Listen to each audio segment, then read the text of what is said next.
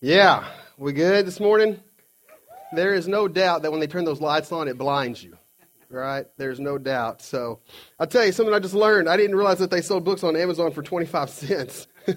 good grief, I'll buy that one for 25 cents.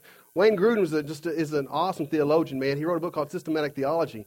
And uh, man, if he's selling stuff online for a quarter, I would buy it, right? So, hey, here's the deal. My name's Chris. Um, good to be with you, man. Always a pleasure for me to teach the Word. Um, if you're walking with us, if you've been with us for a season, you know we've kind of went back to the More Initiative. Like we're just kind of revisiting the More Initiative, right? Now, before we walk too much into this, I just want to kind of talk to you just a second about. I'm not giving a talk on giving today, all right? I'm not going to talk down that path. I want to I want to take you down a different road, if I could, all right? And so, man, I got a lot to do, got a lot to try to tackle in 30 minutes. So I think we're going to go like an hour and 15 today, probably for sure. And so I'm just going to invite the Lord to come sit with us, if that's all right. Father, God, you are good. Lord, I would ask your Spirit to come sit with us. So that you would be thick here. And Father, we would only say the things that need to be said. That hearts would be open. Or that's only something that you can do. No man gets that for fear of us thinking we're more than what we should be. So, Jesus, I would ask you to come hang with us. Lord, your word is clear that we're two or three gathered in your name, and you are here. So, Lord, we would ask you just to get twice as heavy as you normally do. Protect my mouth from saying something ignorant or handling your scriptures wrong. Lord, open the ears of the people so that we will be vessels of your glory. And everyone in this house said, Amen. Amen.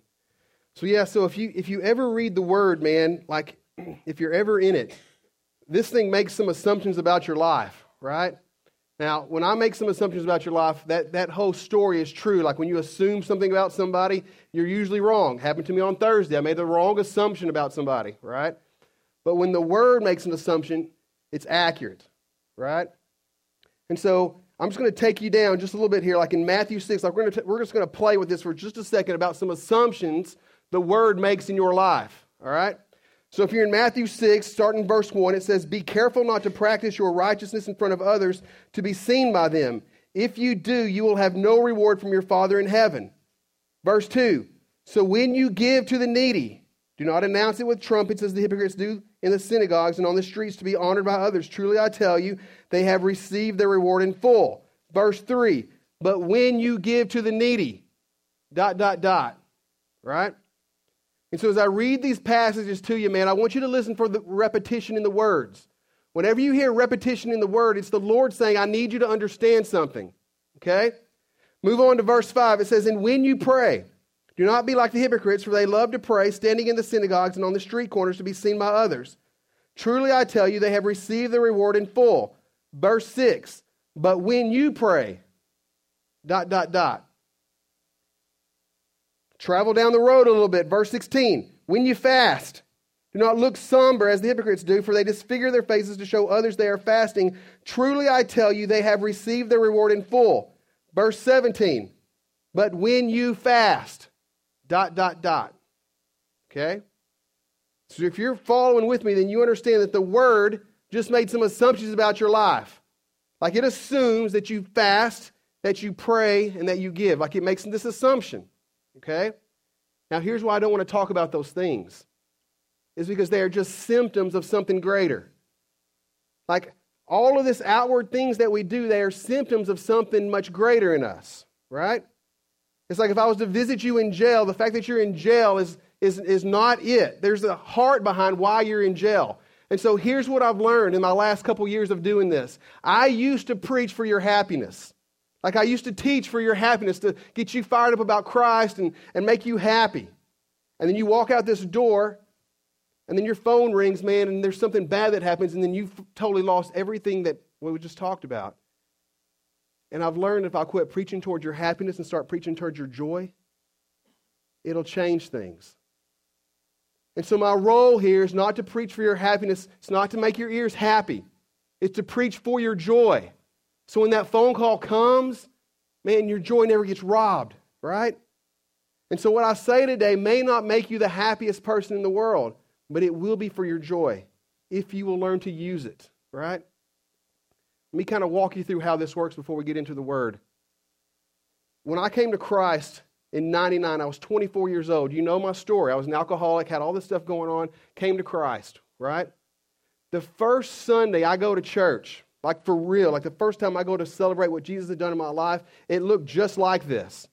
It was a church almost hitting 500 people, and man, I walked in the door saying, We're going to change the world.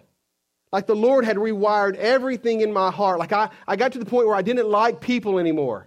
Like I was mad all the time. Like my heart had grown cold and hard. And I was full of wrath coming out of me. But when he got a hold of me, man, I was crying all the time. Like everywhere I went, I was crying. I'd hear a song, I'd cry. Somebody would tell me what Jesus had done, I'd cry. Right? Somebody immersed in sin, I would cry like I was crying all the time. And I walked into that church and I'm like, man, I'm home. Like, we're going to change the world. Like, if these people see the world the way that I see it, we're going to change the world. Man, and I got involved there. Got around some great men, started growing up. About 18 months into my journey, man, I get a knock on the door. A good friend of mine named Tommy Archer was my peer, was growing up with him. He said, Man, I need to have a conversation with you. I was like, Man, come on in. It was unexpected, unannounced, just kind of showed up. It was a Saturday night. He said, Tomorrow at this time, this church that you know is going to split. Growing up Catholic, I had no language for this full of love for Christ. I'm like, sweet, let me help. What do you want me to do? He said, no, like, it's going to split right down the middle. Like the pastoral staff of six or seven people are going to stand up on the stage at five o'clock and they're going to walk out the door. And I said, What? What?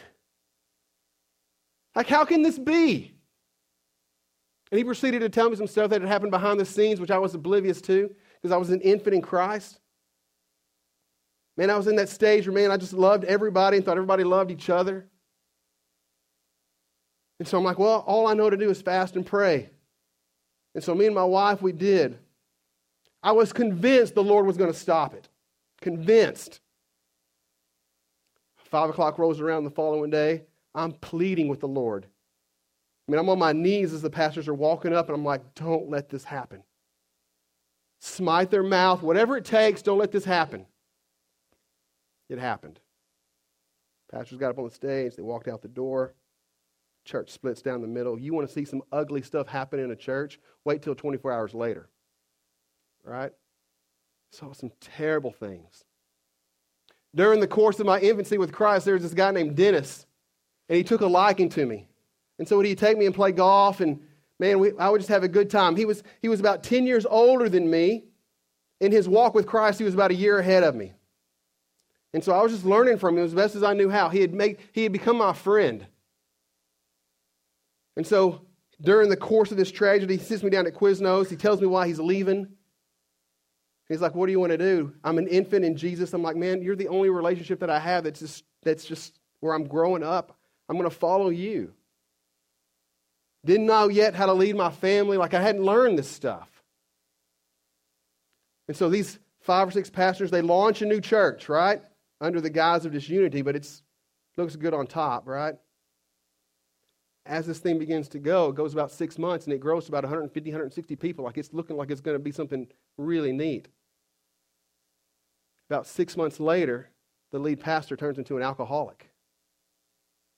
I'm like, how can you, like, how is the love of Christ in you? Like, how are you preaching messages and doing this behind the scenes? Like, how is this happening? And so he just kind of rides off into the sunset, right? So now this, this five man pastoral, six man pastoral staff is down to five.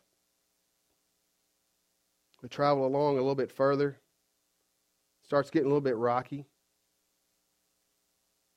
and then something immensely heinous happens. My friend Dennis who's a pastor on staff at the church, his wife has an affair with another one of the pastors on church at that church. And you want to talk about what that does to a church of 150 people? It splits it right down the middle again. And this time it's worse. You know why? Because I'm right in the middle of it. I don't see my friend Dennis for like three or four days after all this goes down. I show up at his house.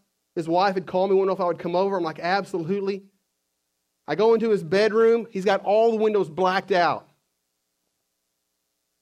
And he's crying, like he's like sobbing so much. He can't even lift himself up out of the bed. And so I pick him up. I'm sitting on the side of the bed, and he just falls on top of me. And I hold him, uncontrollably weeping. And all I can remember him saying is how bad he hurts. He just kept saying, It hurts so bad. It hurts so bad. It hurts so bad. He weighed probably like 110 pounds. So I laid him down, walked out the door. It was springtime, so it's beautiful outside. And his wife is in there sweeping the floor, just as bubbly as she can be. And she said, We're going to get through this. It's just a bump in the road. We're going to get through this. And I looked at her and I was like, Have you seen him? Like, have you seen him? Like, have you seen what's happened to him? Like, he's a shell of a man. And that story just gets worse with time. Like, I don't have time to follow you through it, it just gets worse. And so here's my question to you What do you do if that happens to me? What happens if we have to stand up here next week and say, hey, man, Pastor Matt screwed up? What if we stand up here in three months and say, Pastor Casey's he screwed up? What does that do to you? Where do you go? How do you respond to that? As this story plays out, my father in law would come to me and he's like, Chris, you got to jump. Like, this church is not good. Like, it's, it's not good. Like, there's too much going on. I've been, I've been a Christian now for three and a half years, and I've seen more heinous stuff happen inside the church than I'd seen outside. Like, these people are acting worse than people who don't know Christ. It'll mess you up. My father in law was saying, You need to take your family out and get them into a healthy church. The, th- the three reigning pastors pull me in. They're like, Here's the deal. We're in debt 80 grand. We got nothing to show for it. And it looks like we're going to have about 20 people showing up on Sunday. Through the course of this, man, like it becomes the biggest stress of your life, right? One night I'm laying in bed, I get up. You know, you ever got where that where the Lord just kind of wakes you up in the middle of the night and says, I got something to teach you? You ever had that happen to you before? Well, he does it one morning, 3 a.m. I get up, go into the study, open the word, start reading about Paul. He's like, Look, I'm the worst of the worst. People ridicule me, they mock me. He goes, on the end of the train, he goes, I'm the last guy, and everybody ridicules me. And his last sentence is this I urge you to imitate me. Got Rachel up next desk, and man, we're called to stay here. Like we're, we're called to stay and make this thing go. She being awesome is like, let's do this. So the first thing I know to do, like nobody's walking with me, like I'm just on my own. Don't know if I can trust the pastors that I'm with. I love them, but I'm like, y'all guys are making some really bad decisions. And so I decided to take over the men's ministry. It's our first men's retreat. Reading the word in Matthew 18 is like, man, if you got anger in your heart, you got to deal with it, or the Lord's not going to take care of you. Like, He's not going to be able to work through you. So, you know what I did? I picked up the phone and I called Dennis's wife man, the pastor that was part of our church. He, he had bolt, he bolted, by the way, as well. Now, remember, man, this was back when my I, I'm a scared little shepherd. So I pick up the phone. My hand is shaking. He answers the phone. I'm not going to tell you his name. But I just said, hey, I said, here's the deal. It's like, man, you ruined my best friend's life. You left us. This thing that God had called you to do, you just bolted and left. Like we owe $80,000 because you went to the bank and got a loan for your um, paycheck. Like you've never said you're sorry. And I said, I'm fixing to have to do a men's retreat with this anger in my heart towards you. And he would give me his spill. And part of that church, man, I, I, also, because it was so small, I helped count the money. And there was a single girl, a single mom, her name was Shannon. And every week she would put 10 bucks in. She would write a check for 10 bucks. It was her tithe. And I told this guy, I said, here's, here's the thing I got to ask. Like, here's the question I got to know. I was like, Miss Wallace's tithe, it's, it's $10 a week. Like, are you, were you worth that in your paycheck? It's like, were you worth that? Because in my mind, I'm like, I'm paying my tithe, like I'm doing what the word says. I'm giving, I'm praying, I'm fasting, and I'm, I'm paying for this man to go have an affair and to ruin people's lives. Like in my mind, that's how this thing was working. And I'm not going to tell you how he answered the question. Right? But I want you to listen to me here. Somewhere along the line, man, you got to decide where you stand when this stuff happens. You got to decide. I'm going to walk you through, man. I'm going to walk you through something because here's the thing. Like, if you want to give to, to the More Initiative because you think we're going to plant more churches, what happens if we don't? Or if you want to give to the More Initiative because you think we're going to baptize 200 people next, next year, what happens if we don't? Does it stop you from giving? What happens in your prayer life? Like when you pray, pray, pray, and it doesn't happen. Does it stop you from praying? What happens when you're fasting? When you fast for something that you know God's going to do, like you know it's for His glory, and He doesn't do it, does it stop you? May I add to you that if you're doing those things for some reasons, that's called idol worship, and it will own you in the end. That's why we can't really have a conversation about money or fasting because there's symptoms of something greater. And if you got your Bibles with me, man, I want you to turn with me to 2 Corinthians chapter 5. Because we got to know. We, we got to preach for our joy here. 2 Corinthians chapter 5, verse 11. Here's what it says. Since then we know what it is to fear the Lord, we try to persuade others. What we are is plain to God, and I hope it is also plain to your conscience. Now, let me just kind of walk you through this. This is Paul teaching, all right? Like if you're familiar with Paul, he walked bow legged, he did some crazy stuff. He's writing a letter to the Corinthian church that was plagued with problems. Like you think that I've walked you through some bad stuff in four years, you ought to see some of the stuff that he wrote to these guys, right? Just as bad, even worse. Like the church has always had problems because it's been made up of people. What I want to do is teach you how you walk. Since then we know what it is to fear the Lord, we try to persuade others. What we are is plain to God, and I hope it is also plain to your conscience. Since then we know what it is to fear the Lord. Let's talk through this for a second. Like, if you guys been following that series AD at all? Like, if you noticed on the second episode of it, they had like 10 or 20 lambs just laid out, and there was blood everywhere. And they were scooping it up and pouring it on the wall. Like, in Paul's mind, Paul understood what it meant to fear the Lord. We don't have time for a whole sermon series, but here's the disconnect for us is that we don't understand this. Like we don't understand the sacrifice or the dying of animals or the spilling of blood to atone for our sins. Like we don't get it because we don't see it every day. And so let me just kind of bring you up into the Western context of how this works. On Easter Sunday, man, we're sitting here and we're baptizing some people. I got some towels out. I noticed this girl just weeping. Like she's in her mid 20s, she's just weeping. I'm like, man, it's Easter Sunday and we're baptizing people, but yet you're weeping. So I sat down and said, Hey, talk to me. Tell me what's up. She said, I'm miserable. She said, I'm miserable at home. I'm miserable in my job. She said, I'm miserable here. Now, the backstory here is I've had three conversations with her, right? She knows the Lord is tugging on her heart. He's pulling on her all the time. And my last conversation with her was in John 3 when he says it's time for you to take the leap. It's time for you to trust Jesus with your life. I was like, How are we doing there? She's like, Not good. And her exact words were, I just can't jump. I just can't jump. And without even thinking about it, here's what goes through my head. It just comes out. I'm like, I hope you get the chance to. And before I could even move, she said, What do you mean? And I said, Well, here's what the word says. The word says that apart from Christ, there is no life. And in fact, it goes so far as to call us objects of wrath. Like when the Lord looks at us, he doesn't see Jesus, then he sees wrath. And when he sees wrath, it's like he can't see that.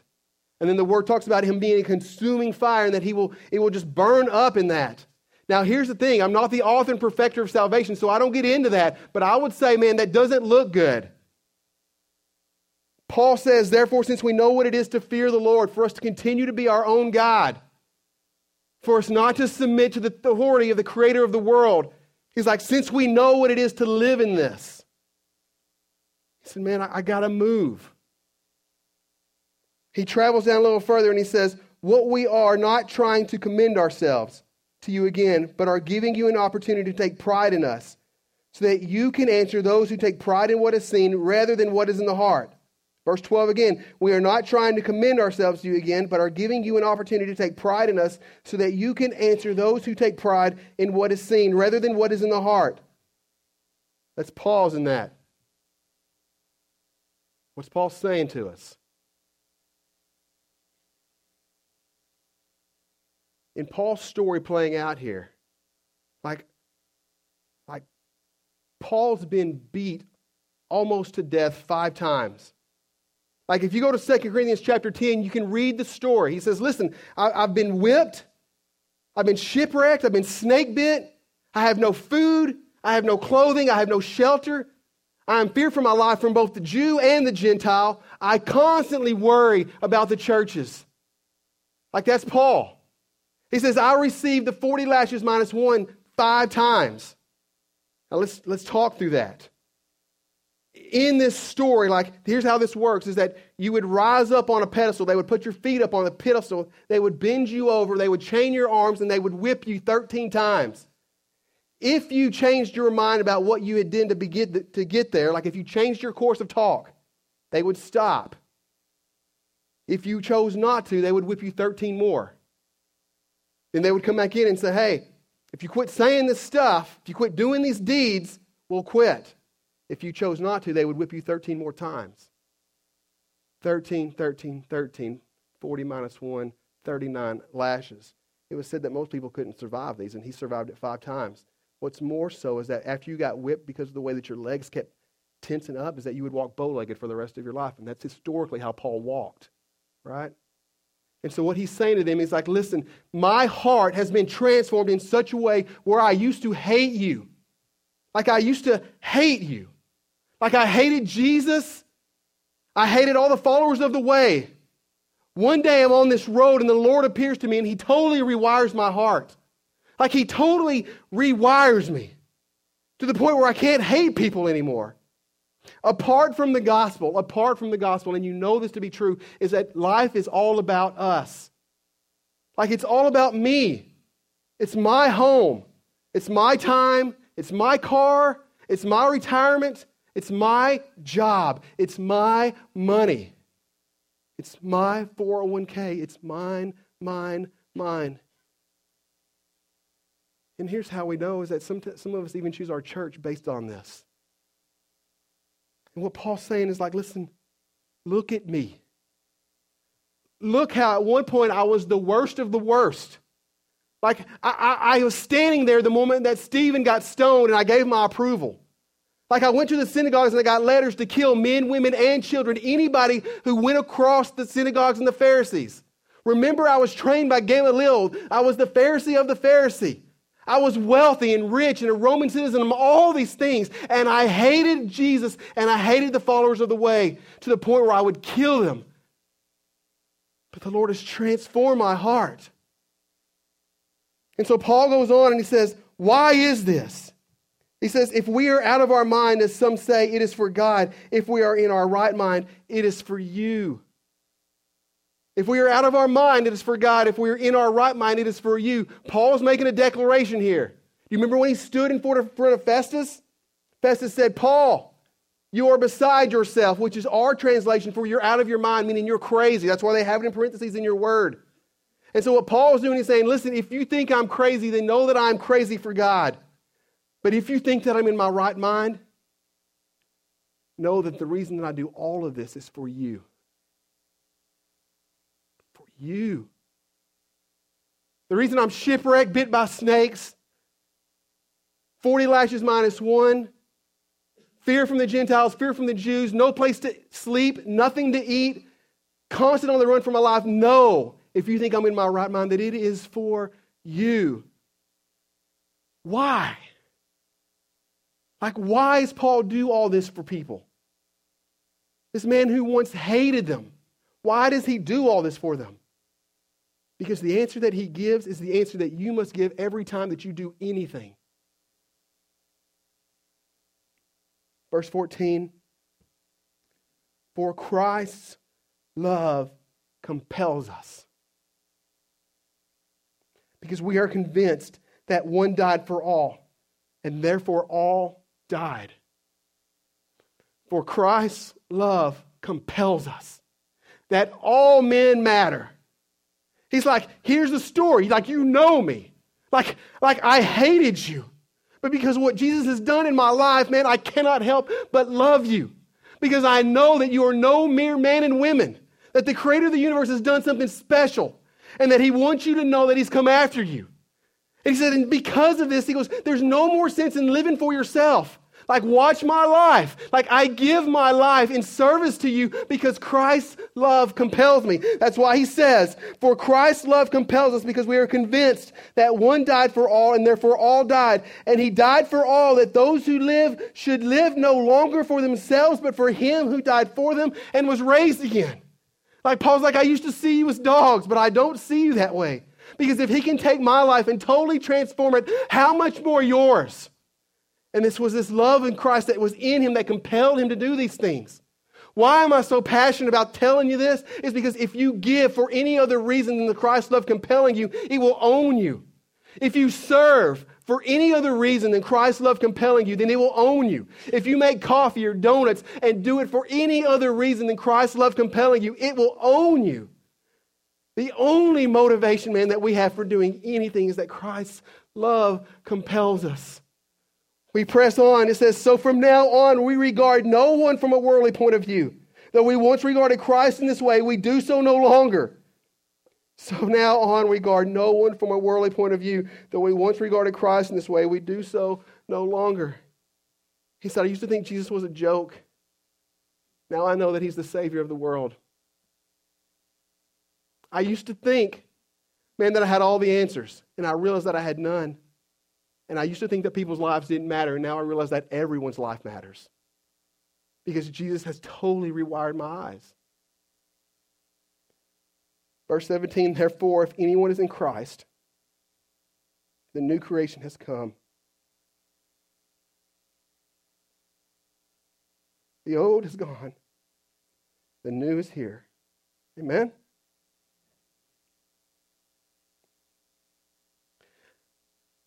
I align with this so much because when I turned 24, I had messed up a lot of things.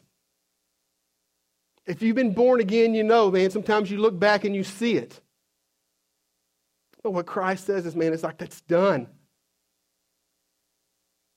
All of this is from God who reconciled us to himself through Christ and gave us the ministry of reconciliation. That God was reconciling the world to himself in Christ, not counting people's sins against them and he has committed to us this message of reconciliation.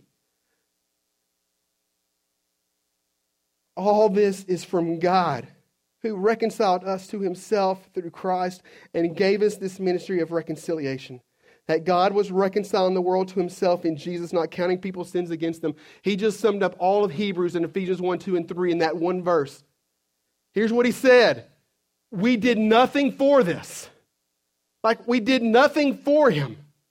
Like heaven's champion came after us, and we did nothing for it. It was because of his great love for us and knowing that we had been created for so much more that he chased us down and came after us. And he said, This is not of you, so that no man can boast about what God has done. He's the only God in the world who has chased his people down and told them, I have given you this. Like I have come for you. He says, I gave you this ministry of reconciliation. Like he started it. Now, if you miss something, don't, don't miss this. Because of what Christ has done for us, we are compelled to do this for others. Like if you walk around with hatred towards your brother or unforgiveness in your heart, it, it's a sign that you understand grace in your head and maybe so not much in your heart. Right? It means that on an intellectual basis, you could explain Jesus and grace, but on a heart piece, like you, you've never had it. And so it says in this that he started the process of reconciliation by coming towards us and not counting our sins against us. In that, man, we have to return the favor. Like this is how we get set apart from everybody else is that the love of Christ compels us to forgive. It compels us to walk away from people who throw rocks at us. It compels us. It compels us to always be open to reconciliation. Why? Because it's only then that you smell like Christ. Like it's like you're a picture of him in the world. Like he's ministering to people through you because of what you can do, only because the love of Christ compels you. And that's exactly what he says in verse 20. We are therefore God's ambassadors, as though God were making his appeal through us. So we implore you on Christ's behalf, be reconciled to God. For God made him who had no sin to be sin for us, so that in him we might become the righteousness of God, aka Ephesians 1 we did nothing for this. We moved from being a child of wrath to a child of his righteousness, to an extension of his grace into the world. Why? Because Christ came for us and decided not to commit our sins against us, but yet gave his blood in this. This makes sense? Verse 6 As God's co worker, we urge you not to receive God's grace in vain. Verse 2 For he says, In the time of my favor I heard you, and in the day of salvation I helped you. I tell you, now is the time of God's favor. Now is the day of salvation. In this room, man, there's two people. There's those who are who know Christ, and there's those of you who may not. Here's what he says I tell you that now is the time of God's favor. Now is the day of his salvation. Here's what we want to finish up. Man, if you don't know Christ, then fear of the Lord is a terrifying thing for you. And it should be. But man, he's done so much. Like you get this story all the time. People are like, man, why does the loving God send me to hell? Here's the deal He's done so much not to. He's done so much not to. The way this story plays out, man, is like I picked up the phone, I called that guy, and I said, Man, are you worth that? Are you worth the tithes and the offerings that we paid for you to go do what you did? And here's his response Yes. Like at some level, he's accurate, and at some level, he was blinded by his pride. Here's the thing if I look at that and it stops me from growing up, like if I look at him and say, man, this is what it looks like to follow Christ and I'm done, I quit, I throw in the towel, guess where I'm at? The same place I was in 2005. Like I never move. And so my heart for you is, man, you can't live Christianity based on somebody else. Not me, not Curtis, not Matt, not mom and dad. Like Christianity has to be owned by you.